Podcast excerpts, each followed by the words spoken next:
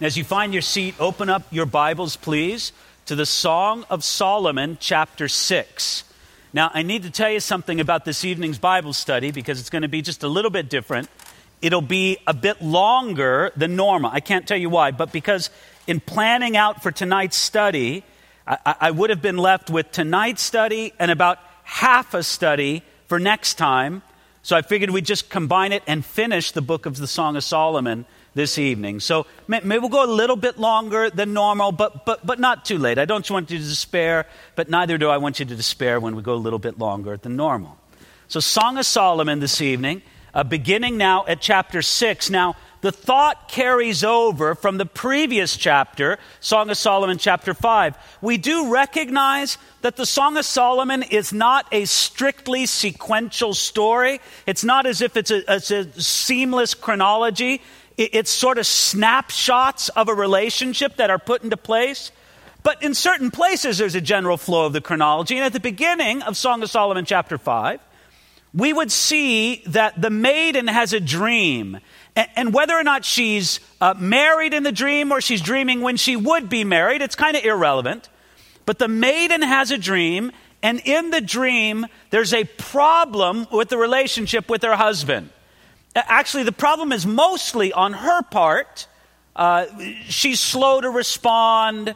Uh, maybe she's feeling a little self indulgent. He knocks at the door and she says, Well, why should I get up? And, and, and anyway, by the time she gets to the door, he's gone. And, and this causes some anxiety within her. She, she ends up going about in the city. And again, we're not talking about a real story. This is poetry, but get the poetic imagery in your mind. She goes out into the city She's pushed around a bit by the night watchmen and those who guard the walls, and she's looking for a beloved. And the daughters of Jerusalem basically say to her, again, this is back in chapter 5, last week's study, they say, Oh, oh what's the big deal? What, what's so special about your guy? Perhaps there's the implication there's a lot of fish in the sea. Why are you chasing out after this one? And then she goes into this beautiful passage in Song of Solomon, chapter 5, where she describes how wonderful her man is, her beloved is to her. Now, this follows on top of it now, beginning into chapter 6, verse 1. The daughters of Jerusalem say once again to the maiden who's searching for her beloved, Where has your beloved gone, O fairest among women? Where has your beloved turned aside that we may seek him with you? Hey, this sounds like an amazing guy. Let, let us help you find him. Now, verses 2 and 3 my beloved, this is the maiden speaking, verses 2 and 3. My beloved has gone to his garden, to the beds of spices, to feed his flock in the gardens, and to gather lilies. I am my beloved's, and my beloved is mine. He feeds his flock among the lilies. Now, this is fascinating. When she left the house in the midst of their troubled relation, she had no clue where he was. She searches about the city and gets, you know, pushed around a bit by the watchmen of the city, whatever. It's, it's just sort of a poetic way of describing the troubles in her soul. The daughters of Jerusalem say, What's so special about this guy? She begins to describe how special her man is, and we see her heart awakening to him. It's as if she's remembering those character qualities in him. And what's so wonderful about him, she had to articulate them to someone else so that she could remember them. Now she's even remembering where he is. The daughters, where is the guy? I know where he is. He's in his garden. That's what it says right there in verses 2 and 3. Verse 2 My beloved has gone to his garden, to the beds of spices. Now, previously in the Song of Solomon, chapter 4, and the first verse of chapter 5. The image of the garden was used to represent the sexuality of the maiden. Yet here, that definitely seems out of place. I mean, they're not together, they're separated. If the beloved had gone to his garden, then why did it seem that the maiden was still searching for him if the garden really represents her sexuality? It seems best to regard this as a simple reference to a literal garden, and the maiden remembered that her beloved had a familiar outdoor place where he would go. They use the imagery of the shepherd with the beloved, uh, partially because kings were known as shepherds, and it's just part of the poetry of it. So, yeah, he's at this familiar place that he would go that would be like a garden. And notice, The maiden's previous search through the city accomplished nothing. It just got her pushed around and bruised a bit by the watchmen of the city. Yet now, when in response to the question of the daughters of Jerusalem, what's so special about your guy? Where is he? Now she thinks about how wonderful her beloved is and where he might be. When she starts thinking that way, how can I get this guy? Then she figures it out. Her initial reaction to the relationship problems was entirely feeling based and had very little thought behind the reaction. But when she began to think through the fundamentals of their relationship, such as who is my beloved? What did I even find attractive about this man? Where can I find him? When she began to think through the fundamentals of the relationship, things began to make sense. Let me explain a very important principle, and I hope that nobody misunderstands me. But there's a great problem in the thinking of our present age. This isn't Christian thinking. This is present age thinking. But the thinking of the present age crowds in upon us because this is, so to speak, the water that we swim in it. You can ask the question do fish know that they're wet? Well, do, do, we know that we're really influenced by the thinking of the age when it's all around us? Ladies and gentlemen, the thinking of the age tells us that thinking and understanding have no role in love. Love and a good marriage has nothing to do with thinking and understanding, it has to do just with feeling. Now, look, the, the area where I hope I'm not misunderstood is I don't want anybody to misunderstand that feeling is an important and precious part of any romantic relationship. We're not down on feelings. If they are allowed to dominate the relationship and really run it in every way, you're going to run into a lot of trouble. The Christian marriage is one that should give a strong place not only to feeling, but perhaps an even higher place to thinking and understanding. The world relies on mistaken ideas of romantic love and feelings to make marriage work. It never really makes a person think and understand about marriage. The Bible says thinking, and when the maiden began to think and understand, it's like a light turns on for her. I know where he is. He's there, verse 2, to feed his flock in the gardens and to gather his lilies. When she thought about where her beloved would be, she remembered what he would be doing. He'd be doing his work. He's a shepherd, he's feeding his flock. And he's gathering lilies. What for? I, I don't know. Maybe for a little bouquet to take home. He, he's thinking of a way to show his love for me. I know what he's, he's at work and he's going to bring home flowers. So you could say that the maiden understood some basic things that contributed to the restoration of the relationship. Number one, she understood and knew where he had gone to his favorite literal garden. Number two, she knew that though they were still separated, they belonged to each other, and she knew that her husband was like a gentle shepherd who would want to restore the relationship.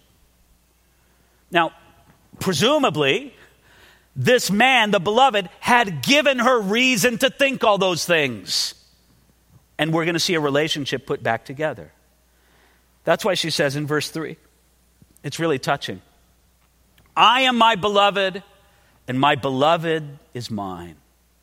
The remembrance of these things, who her beloved is, where he is, and, and, what he would be doing, it filled the maiden with a renewed sense of their connection and oneness with each other. This is what she wanted to have. It's the opposite of the attitude of perhaps self indulgence and laziness that was shown on the first part of the Song of Solomon, chapter 5. Now she's back where she wanted to be, but she got there not by focusing on her feelings, but by thinking and understanding. Now the feelings come into the picture. And what are the feelings coming in the picture saying? I am my beloved's, and my beloved's is mine. I love him and he loves me. I belong to him and he belongs to me, which is an extremely powerful and healthy thing for any married relationship to know and walk in. Now, starting at verse 4, I would title this section the enjoyment of the restored relationship. Now the beloved is speaking. You know, they had this tiff, they got back together. She's, he comes home with the flowers, so to speak. He gathered the lilies. He comes home, and this is what he says to her when she opens the door and he hands her the, the bouquet of lilies. Verse 4 Oh, my love, you are as beautiful as Tirzah lovely as Jerusalem, awesome as an army with banners. Turn your eyes away from me, for they have overcome me. Your hair is like a flock of goats going down from Gilead. Your teeth are like a flock of sheep which have come up from the washing. Everyone bears twins, and none is barren among them. Like a piece of pomegranate are your temples behind your veil. Again, the words of the beloved the husband to his wife, to the maiden. They're together again. And the first thing he says, verse 4, Oh, my love. Darling, I know we've had a hard couple last few days, but I love you. You're so wonderful to me. And verse 4, You're beautiful as Tirzah, lovely as Jerusalem, awesome as an army with banners. She must have been pretty good in the argument if he says you're awesome as bar, I mean, with banners. No, what he's doing is he's comparing her in her beauty and her stature to the noble and beautiful cities of Tirzah and Jerusalem. And, and you're impressive. Woman, wife, you impress me. You know, you, you, you see a, a, a, mighty army with banners all laid out on the field of battle. You go, wow, that's impressive. Well, you, you impress me. I love it that in the husband here, there is not a hint of bitterness or unforgiveness of the beloved. There's none of this, well, are you going to start respecting me again? There's none of this, well, come on, what's mine now? No, not a bit. There was a disruption of their relationship, and you could say, at least in the story of the Song of Solomon, it was largely her fault. Yet the offended party in this relationship is quick to love, quick to forgive, quick to restore relationship. And isn't that one of the best pieces of advice anybody can have in relationship? Be quick to forgive. Be quick to restore. Be, be, quick to rebuild things. Do not, as the book of Ephesians says, let the sun go down on your anger. Matter of fact, as he's heaping the praise upon her, look at what he says in verse 5 Turn your eyes away from me, for they have overcome me. That's high praise. It's as if he says, Look away. Your eyes are so beautiful and enchanting to me that I can't bear to look at them. Look away. You, you, it's, I, I'm so overtaken by your beauty. Again, we're, we're just impressed by his, his words of love. And then he goes on into the description, verse 5 Your hair is like a flock of goats. He continues to describe the maiden. He uses many of the same images that were previously used in chapter 4. When she returned to him, he told her the same kind of things that she told her, that he told her on their wedding night. It, was his way of saying this I love and value you now just as much as I did then. You're still my wonderful newlywed bride. Now, starting at verse 8, he's going to add some descriptions of praise to her. Look at it here, verse 8. There are 60 queens and 80 concubines and virgins without number. My dove, my perfect one, is the only one, the only one of her mother, the favorite of the one who bore her. The daughters saw her and called her blessed, the queens and the concubines, and they praised her. Who is she that looks forth as the morning, fair as the moon, clear as the sun, and awesome as an army with banners? Notice this. It's as if he's still speaking these sweet words to their wife as, as they're making up here. And he says, There are 60 queens and 80 concubines and virgins without number. But then, verse 9, my dove, my perfect one, is the only one. Wife, I want you to know there's a lot of women out there, but you're the only one for me. That's it. Nobody else. Now, this goes beyond the description of the maiden's beauty that he said before on the wedding night that we saw back in chapter 4. Here, he praises the maiden in comparison to other women.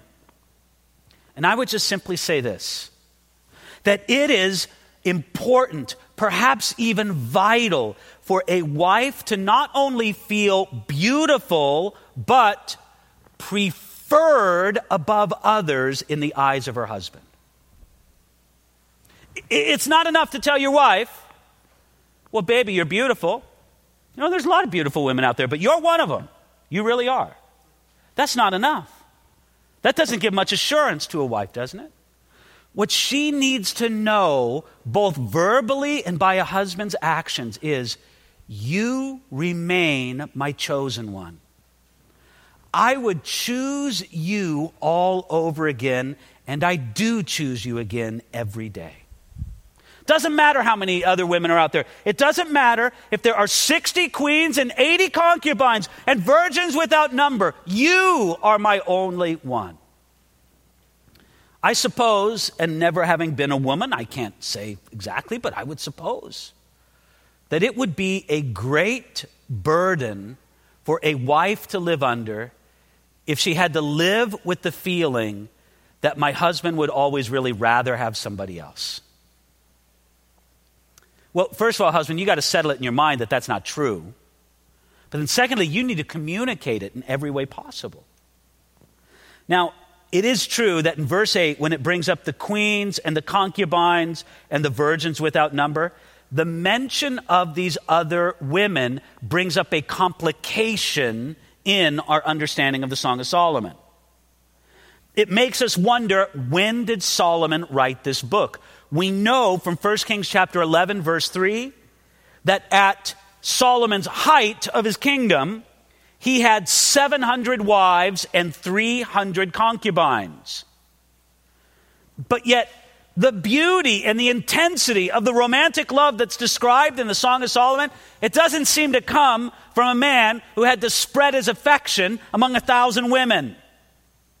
No, no, no. And by the way, please remember, that the thousand legal partners, a concubine was like a legal mistress, an official mistress. The thousand legal partners that Solomon had, they led his heart astray into idolatry. It, it, was terrible for him in every way. So, when did Solomon write this book? Well, perhaps Solomon wrote this as a young man on the occasion of his first love. I mean, look, if you got 700 wives, one of them has to be first.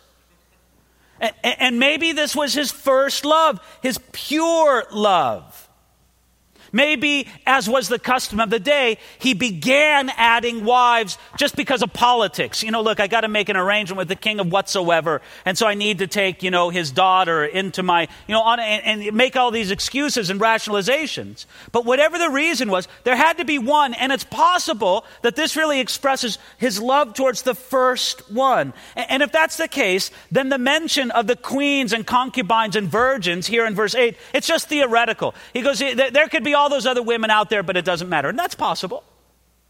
It's also possible that Solomon wrote this as a middle aged man with many wives and concubines, though maybe he wrote it somewhat early in the count, meaning that he wrote this as an ideal that he didn't actually live or benefit from. Then the reference to queens and concubines and virgins is literal. I don't know, it could be one of those two, but I'll suggest a third possibility. And all I mention these two as possibilities. He could have wrote it as a young man, he could have wrote it as a, as a middle aged man. I think perhaps he wrote it as an older man. I think perhaps Solomon wrote this as a man late in life, having tasted the good, having tasted the ideal, but wasting the vast majority of his life upon foolish romances and sexual liaisons. And he wrote this remembering the ideal thing that he had. And he said, even if I didn't have it myself, because I ruined my life with foolishness, I can promote this ideal to other people and hope that they can live what I did not then the reference to queens and concubines and virgins would be theoretical in this sense. But notice, the main point of this is I would choose you all over again. It doesn't matter how many, I'm, I'm not looking around for anybody else. It doesn't matter whoever else is out there. I would choose you again, and I choose you today. When a wife is assured of that, what amazing peace and confidence it gives to her soul. And husbands not only need to feel it, but they need to be able to express it so that the wife is secure in that. One other thing that I always bring up when I talk about Solomon and his thousand wives, and I'll just say this in passing before we move on to, to just noting some of the ways that he describes his maiden. But I, I always want to point out, because I think it's important, one of the most important lessons of Solomon and his thousand wives is this 700 wives, 300 concubines, but a thousand legal partners. The lesson is this men, if one woman isn't enough for you, a thousand won't be enough. That's the lesson. The problem isn't with your wife, the problem's with you. God engineered you with the capability and the capacity to be at complete peace and at complete rest and at complete happiness with one woman. But I'll tell you, if you go around your whole life thinking, well, she's the problem, I just need to get another one, if one woman isn't enough for you, a thousand won't be enough. And that was Solomon's life. In any regard, you just love how he speaks about her. Verse 9 The daughters saw her and called her blessed, the queens and concubines. He's noticing other people see how wonderful you are, sweetheart. And then he says in verse 10 You're fair as the moon, clear as the sun, awesome as an army with banners. This is just high and poetic praise. He's assuring the maiden that her relationship is truly reconciled. There's no lingering bitterness, there's no withheld forgiveness. Man, they are back together and it's beautiful. Now, verse 11. The maiden describes a, a rendezvous now with her beloved. I, I don't know if this is a continuation or another snapshot. You know, sometimes it's a little bit hard to tell in the Song of Solomon. I went down to the Garden of Nuts to see the verdure of the valley, to see whether the vine had budded and the pomegranates had blossomed. Before I was even aware, my soul had made me as the chariots of my noble people. So, uh, presumably, this is the garden where they used to like to meet. She goes there to see whether spring is in bloom, the sense we have is now that they've reconciled, it's springtime once again in their relationship. Things are beautiful and full of life, and it's just a wonderful time. And then she says in verse 12, Before I was even aware, my soul has made me as the chariots of my noble people. There's an exhilarating rush that comes back to her soul. She feels like she's traveling in a fast chariot. Now, look, you, you and I, we're, we're spoiled by our modern age. You can hop on a scooter and go 40 miles an hour down the street, and it's like, woo, it feels great, you know, the wind in your hair and all that. Think of how rare it was in the ancient world for them to have that exhilaration of speed and movement. I mean, a chariot, maybe a fast horse was about all you would have. And so this is, she, she's trying to describe the exhilaration that came in her soul. She'd say, man, I was, eh, I was like in a, in a convertible on a perfect day with the top down and it was just great. You know, that, uh, the, the movement, the rush of it all. That's what she's trying to express. You know what's great? She has this feeling, this sense after difficult times in their relationship. You know what the devil will try to tell a couple either the husband or the wife or both of them when they have a difficult season in their relationship, it's never going to be good again. You'll never have that feeling of exhilaration and love and satisfaction in your relationship. It's gone. Let me tell you, that's a lie from Satan. It absolutely is. Here, after their difficult time, she's saying just how exhilarating it was once again. And now, verse 13, the first part of it, the daughters of Jerusalem are speaking to the maiden. Return, return, O Shulamite, return that we may look upon you.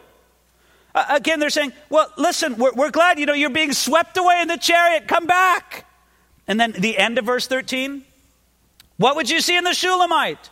As it were, the dance of the two camps. She's responding to the daughters of Jerusalem. Well, what, what, did you want to see? It's like she's waving goodbye on this chariot that she's being swept away, and she has this sense of exhilaration. She's, well, what did you want to see? The dance of the two camps? Now, it's a little bit hard to understand exactly what this dance of the two camps is. Perhaps it refers to a literal dance. Some people think that the maiden was dancing and calling out to the daughters of Jerusalem. Um, but what's a little bit strange about it, and again, this is poetry. We don't have to reconstruct everything as it was an actual story. But in this poetic story, it flows into ver, uh, chapter 7, where it seems that the beloved and the maiden are alone, but there's still kind of the concept of the dance, because notice what he notices first about the maiden here in Song of Solomon, chapter 7, verse 1.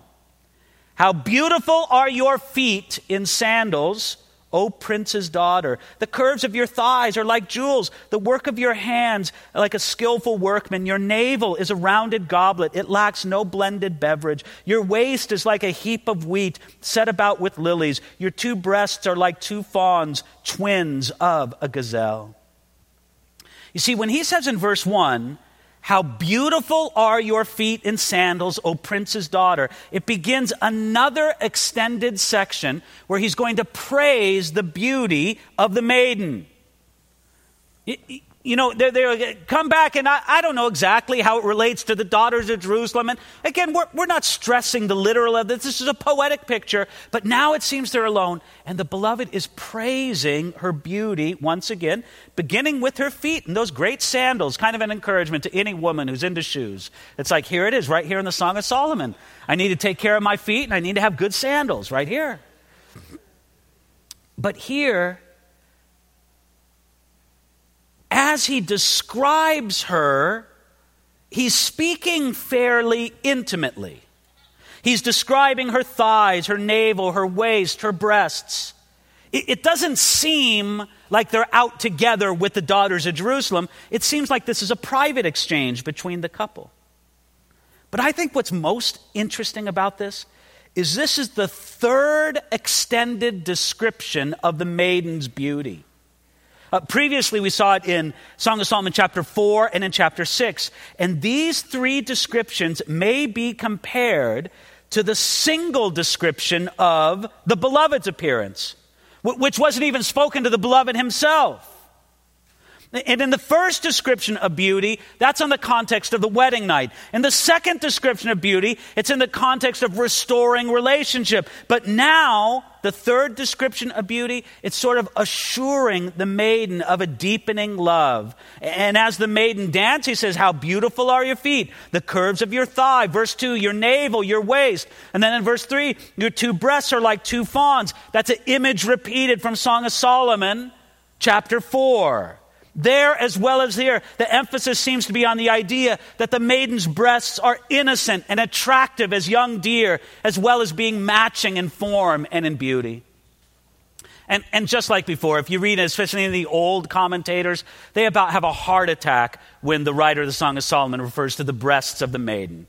And, and they say it just must refer to anything except the actual breasts of, of a woman the Old and New Testaments, uh, Moses and Elijah, uh, you know, Mount Sinai, Mount, you know, whatever. It, it, just, you know, they, they get a little crazy with their descriptions there. But he's simply describing her, but he's not done describing her. Look at verses 4 and 5.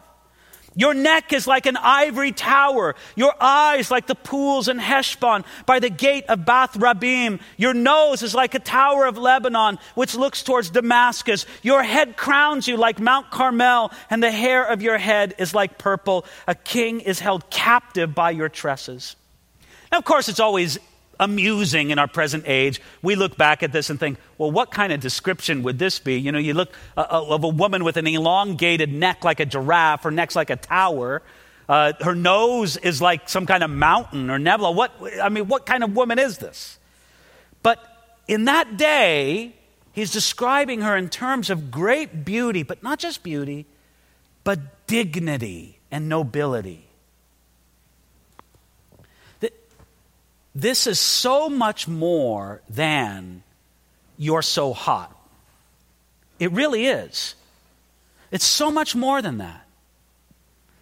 He sees things in her character and in her being that he praises. Just take that first reference where it says, Your neck is like an ivory tower. The idea of the neck, it isn't trying to communicate that it was long and thin, but rather it, it had nobility and strength of character. She, she's a woman of class and poise and presence. When it talks about the nose being like the Tower of Lebanon, it's not a literal tower, but a hill or a mountain whose white cliffs looked out towards Damascus. It's probably a reference more to the color, the white color. You, you have a beautiful pale appearance, which is prized in that culture. Your head counts. Your king is held captive by your tresses. You, you have a royal dignity and bearing to yourself. Now, what's fascinating about this? On their wedding night, he praised her appearance and listed seven things. Now, They've been together a while. They've worked through some problems in their relationship. How many items does he list to praise her beauty? Ten things. She has only become more beautiful and more precious to him through the years. Ladies and gentlemen, that's how it should work in a relationship. Not only on a husband's part towards his wife, that's the focus here, but it should also work the other way. When a marriage works right, the years give us more to appreciate about our spouse. The list becomes longer, not shorter. His list is longer later in the relationship, and that's a beautiful pattern. Now, verse 6. How fair and how pleasant you are, O love, with your delights. This stature of yours is like a palm tree, and your breasts like its clusters. I said, I'll go up on the palm tree and take hold of its branches. Let now your breasts be like clusters of the vine, the fragrance of your breath like apples, and the roof of your mouth like the best wine. You see, now the beloved is speaking more directly to the maiden about how attractive she is to him and the desire that he has for her. I mean, look at what he says in verse 6 with your delights. He goes, I'm delighted with you. You're so attractive to me. Now, you, you wonder how the maiden receives this. I, I'm sure she's delighted to hear it. Maybe she has a hard time believing it. Sometimes it's hard for a woman to believe nice things that her husband says to her or about her. But there's sort of a pattern there. And if I could just take the spiritual analogy just for a moment. Doesn't Jesus want to tell his people lovely, beautiful things about them? And don't we sometimes have a hard time believing them?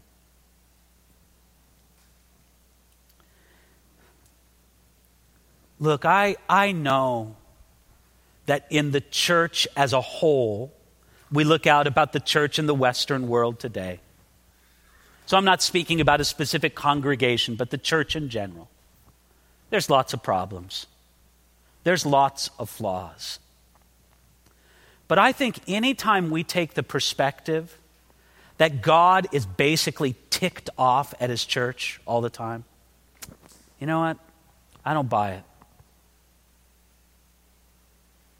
I, I don't see that illustrated by the Song of Solomon. He's not blind to her flaws, but even so, Jesus would love to tell his church and us individually as his bride how beautiful we are and how much he loves us. And it's almost like, no, no, I can't believe, I can't receive it. No, you're, you're not being truthful. Are you? We're, we're really hideous, aren't we, Jesus? He says, no. I love you. You're beautiful to me. I delight in you. No, no, it can't be. I got so many flaws. Look at all my flaws. Jesus says, I see them. But I'll see how beautiful you are in me. Well, it goes on. It's a powerful description. Uh, your stature's like a palm tree. Verse 8, and your breasts like its clusters. Let now your breasts be like clusters of the vine. He, he saw the great character and beauty of his maiden. What did he, he wanted her? I mean, he wanted to make out. This, this, I mean, it's completely appropriate. I mean, this fits. The, the, the, husband sees his wife for all of her goodness, for all of her beauty, and it's like, I, we need to enjoy this together. This isn't like some cold, detached thing where he's just writing love poems and running away. It, he wants the love to be consummated and enjoyed together, not just verbally, not just emotionally, but physically as well. Solomon had advice with the same spirit in the book of Proverbs. You, you, know Proverbs chapter 5, verses 19 and 20? Let your fountain be blessed and rejoice with the wife of your youth. As a loving deer and as a graceful doe, let her breast satisfy you at all times and always be enraptured with her love. For why should you, my son, be enraptured by an immoral woman and be embraced in the arms of a seductress? Well, why indeed? God meant this love not only verbally, not only emotionally, but also physically and sexually to be enjoyed between a husband and wife. And this is what it's talking about right here. Here, here we have an indication that the couple has grown and matured in the sharing of their love. And I, I, hope nobody takes this in the wrong way, but it's just something we notice, at least the indication from the text of the Song of Solomon. You see, on the wedding night, the, the beloved was super delicate and slow towards his maiden. Here they've been married a while, he's more direct. The, the, the relationship will bear it. And, and he just understands who she is and where they are at together in their relationship. So here, she's like, well, let, let's go forward. Look at the middle here of verse 9. Uh, the maiden is speaking now. She says, the, the wine goes down smoothly for my beloved, moving gently the lips of sleepers. I am my beloved's, and his desire is towards me. You know, the idea is them asleep together, perhaps embracing one another. They're, they're, refreshed in their love together. Perhaps they've made love and they're just now enjoying sleep together. But she's so confident in this. Verse 10 I am my beloved's, and his desire is toward me. She's completely secure in his love. She understands that his desire, it's not a demand, it's not a burden, but it's wonderfully appropriate. She's in this wonderful, perfect place that a wife should be if the husband n- knows what he's doing. Where she's, I love to give myself to this man. It's so perfect and appropriate. I feel so safe with him. Now, verse 11. Come, my beloved. Let us go forth to the field. Let us lodge in the villages. Let us skip early to the vineyards. Let us see if the vine has budded, whether the grape blossoms are open and the pomegranates are in bloom. There I will give you my love. The mandrakes give off a fragrance, and at our gates are pleasant fruits, all manner new and old, which I have laid up for you, my beloved. Let's get away for a weekend. Let, us go out. We'll, we'll get a bed and breakfast. We'll just enjoy. We'll have a, a, a, relaxed weekend. We'll walk through the fields. We'll, we'll go to the farmers' stands. We'll just, it, it, it's just, she is calling on him, I love you. Let's get away. Let's just enjoy time together. That's her response. And we just see this beautiful love. Now, can I remind you? This all, and we love this part of the Song of Solomon. It's like so beautiful. It's like, who, who doesn't love that idea of let's get away for the weekend and just enjoy and we'll, we'll take nice long walks and we'll eat some good meals together and we'll just we'll stop by the farmer's market all that stuff together. Okay, that's all just beautiful. But remember, this came after the season of difficulty. Seasons of difficulty, if they are tenaciously fought through, and I mean fighting together, not fighting against one another, but if they're fought through side by side by the husband and wife, they bring the relationship to a better and deeper place. This, this is a better love than the wedding night. Now, the wedding night was amazing, but this, you sense a maturity and a depth and just a wonderful blessing upon their love. Now, chapter 8, the maiden is expressing her passion for her beloved. Oh, that you were like my brother who nursed at my mother's breasts. If I should find you outside, I would kiss you. I would not be despised. I'd lead you and bring you into the house of my mother, she who used to instruct me that I would cause you to drink of spiced wine of the juice of my pomegranate. You read this, you go, what? I wish you were my brother so I could kiss you? What is this? Some hillbilly song of Solomon? No, no, no, no. Remember, this comes from a culture where displays of affection, even between a husband and wife, were often not permitted at all, but what was permitted was displays of affection publicly between family members. You know, a, a, a, uh, a brother could publicly kiss his sister on the cheek, maybe even a way that a husband and wife couldn't in these ancient cultures. So she's like saying, Man, if you were my brother, we could publicly display our affection with even greater liberty. That's just the idea there. And again, she's just enraptured with their love. And let's get away. And uh, there's something pure and beautiful. Listen, when she says, I'd bring you to the house of my mother, she's talking about the purity and the goodness of their love. She wanted to enjoy the intimacy of married love with her beloved, but only in the context of approval of their family. Now, verse 3 his left hand is under my head, and his right hand embraces me. I charge you, O daughters of Jerusalem, do not stir up nor awaken love until it pleases. This uh, little section of these two verses, it appears a few times in the Song of Solomon, and it seems to refer to the couple being intimate.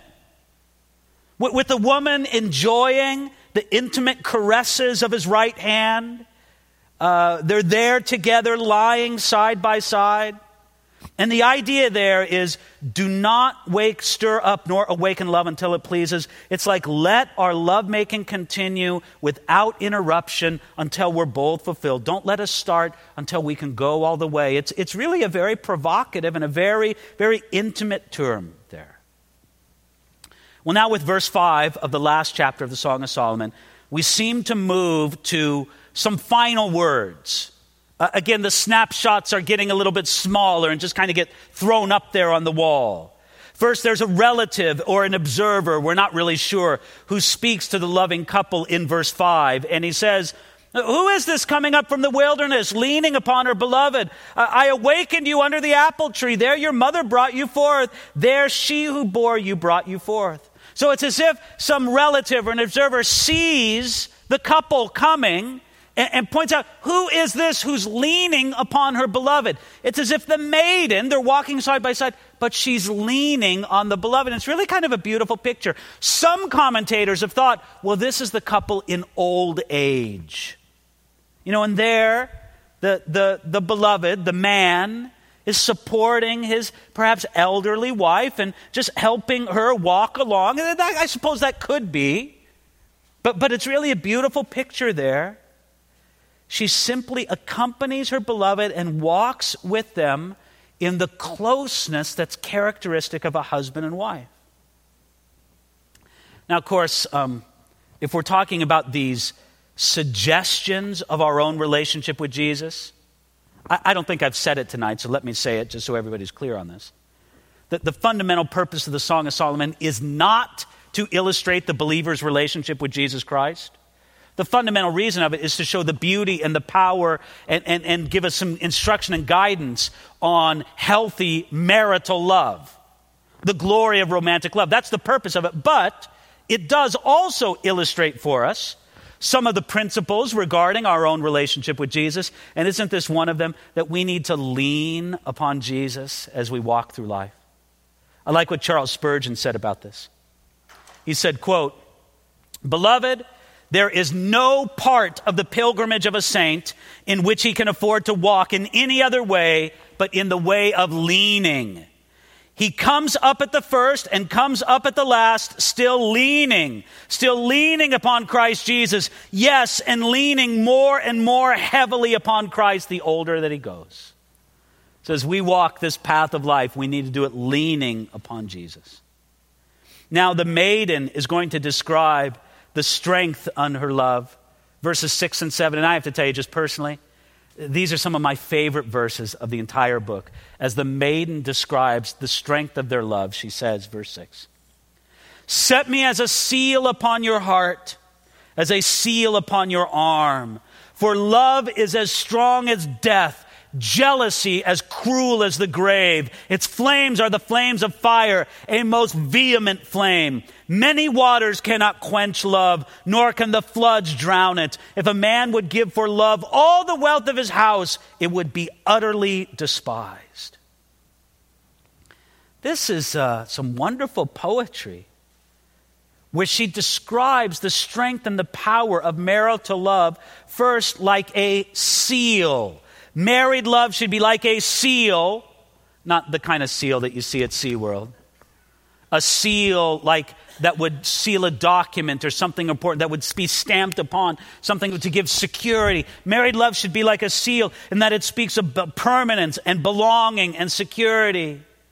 But then married love should also be, notice he says, as strong as death. Love was like death in its permanence and strength. Death is strong enough to make every man answer to it, and love is the same way.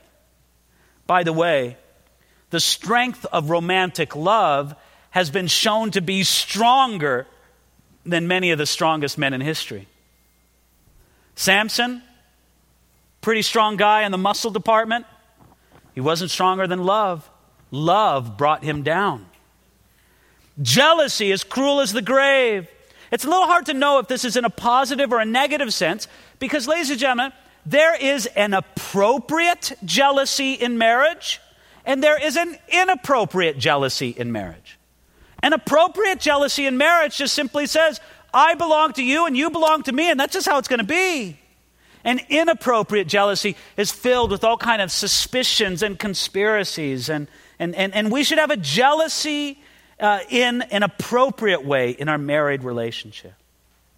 And then in verse 6, he talks about love being like the flames of fire, a most vehement flame. Love has great power and usefulness for good, like fire, but for destruction. Isn't that a powerful thing to say that love is like fire? Is fire good? Look, it's amazing on your stove. It made you dinner tonight. Uh, you let it loose out in the hills, uh, it can do tremendous destruction, can it not? And then he says in verse 7 if a man would give for love all the wealth of his house, it would be utterly despised. Here he's quoting the Beatles can't buy me love, right? Isn't that it? It's the same thought. Love has its own economy, and it's often very different from normal financial reckonings. Matter of fact, if a man did give for love all the wealth of his house, he, he, would be considered a fool. He would be despised for reducing love and the person from which it comes as an object. Love can't be bought or sold. Sex, perhaps, but not love. And in all of these things, he gives us four remarkable pictures of love. Love is like a seal on the heart and the arm. Therefore, Love belongs to those who are willing to give something of themselves to someone else. Secondly, love is like death in that it's persistent and it keeps reaching out. It's total and irreversible. Therefore, the bond of love needs to be nourished and regarded as permanent. Love is like a raging fire, it can't be extinguished. Therefore, we need to take care as to where the fire of love will be kindled, and we need to keep the spark of love under proper control. And finally, love cannot be bought or sold. It's not a piece of merchandise. Love must be appreciated for its own great value and never taken for granted. When we understand the great value of romantic love in a marriage, you can't buy it. Look, uh, I, I don't know, you know, the state of every marriage here tonight, of course. And of course, not all of you are married, but, but if you consider this, if you have a good marriage, I'm not talking about perfect. Perfect marriage here doesn't exist. But if you have a good marriage, you should really thank God for it and not take it for granted. You literally have something that cannot be bought with a billion dollars. And it, it's something that should make us feel very grateful towards God and not taking it for granted. Verses 8 and 9 seems to be the words of the maiden's brothers. Uh, we have a little sister and she has no breast. What shall we do for our sister in the day that she's spoken for? If she's a wall, we'll build upon her a battlement of silver. And if she is a door, we'll enclose her with boards of cedar. It seems that the idea here, in this brief snapshot, the maiden's brothers are speaking, and they're speaking of the maiden when she was young. And she's speaking of her before she really hit puberty, before she had breasts, so to speak. And they thought about her and they protected her and her honor and her virginity. And she's saying, they're thinking about it, verse 9, what shall we do for our sister in the day when she's spoken for? What can we do to prepare her and to um, uh, make her ready for her eventual marriage? And this is what they said. They said in verse 9, if she's a wall, we'll build upon her, and if she's a door, we will enclose her. You see, the brothers wisely decided to guide and help their sister according to her own character and choices. If she were like a wall that stood effectively against anybody who would exploit her, well, then we're going to reward and encourage her and build upon her. That's the kind of woman she is. But if she were more like a door who might allow unwise access to her life, then they would restrict her freedoms in her own self interest. We will enclose her. It's really speaking, in a sense, of parenting, in the sense of reading the young woman or the young man, seeing what kind of character they're at, and saying, well, if they're of this kind of character, I'll encourage this. Or if they're of that kind of character, I'll encourage that. But having a view that their virginity is to be valued, and whatever we can do to prepare them for future marital happiness, we can do that. Now, verse 10, the maiden is going to answer her brothers. She says, I'm a wall and my breasts are like towers. Then I became in his eyes as one who found peace. See, in response to the statement of the brothers, the maiden, but you know, perhaps she's speaking in retrospect again. She says, No, um, I am like this wall that you speak of. I do have the strength of towers. But by the way, the description, my breasts are like towers, it doesn't intend to describe the appearance of her figure, but it's just connecting the idea of the wall to the previous verse. Her honor is strongly defended. That's the idea. And then she says, and this is beautiful in verse 10 Then I became in his eyes as one who found peace. This describes her married state. And husbands, this is what we should strive for in our wife that she would have peace. In our eyes, she would have peace. She would be able to look into our eyes and find peace. Not look in our eyes and see secrets that aren't being spoken. Not look into our eyes and find a, wandering eye for someone or something else, but to be able to look into the eyes of her husband and find peace the preparation that the brothers helped pour into her as a young maiden, this helped contribute towards that. And now, verses 11 and 12, the maiden will declare her own value. She says, Solomon had a vineyard at Baal Hamon. He leased the vineyard to keepers. Everyone was to bring for its fruit a thousand silver coins. My own vineyard is before me. You, O Solomon, may have a thousand, and those who tend its fruit, two hundred. Well, what, what is it really speaking of? Again, it's just simply speaking of she understands the value of her own personhood. She saw value in her virginity. More importantly, she saw value in herself. She wasn't to be cheaply and easily given away. So, what did she do? She found a man who would truly value her. And this made for a happy married life. Now, notice both in the reaction of the brothers and in her reaction, there's this underlying current of the value of her virginity. And friends, I have to say that whenever I speak on this, I feel conflicted. Because the Bible definitely presents the concept that virginity is something that is to be valued. And our culture, as well as secular culture in the days of the Bible, it despises virginity. Virginity is something to be ashamed of in biblical, excuse me, in, in extra biblical thinking, the, the worldly thinking of our day and in biblical times. It is good and appropriate for us as believers to promote the value of virginity. But when I do that, I think of how, without intention, Satan can use that to bring despair and destruction. Because I have heard from more than one person, well, my virginity is already ruined. What's the use? That is the devil's talk. Because as much as I believe in the value of virginity, I also believe very strongly in the concept of what you might call a restored or a reconsecrated virginity. which is a very precious thing, not only to God, but to a person's future spouse. To be able to say, there was a time in my life when I was perhaps foolish and disobedient, but God got a hold of me, and I want you to know that from this time forward, I've been faithful unto God and dedicated unto Him and to my future partner. That is so precious in the eyes of God. So, do you see, as a preacher, a bit of the conflict that you go through? Yes, is it a good thing to promote the value of virginity? Yes, but never in a way that would make a person feel that if through their uh, either foolish choices or sometimes in a cruel way it's been forced upon them, if they have lost their virginity, that it's all ruined and there's no point in going for it. No, no, not at all, not at all at all. Nobody should have that thought. Going on now to verse 13. You who dwell in the gardens, let the companions hear your voice. Let me hear it. It seems here that the beloved is addressing the maiden with this. She said, Speak to me. Let me hear your voice.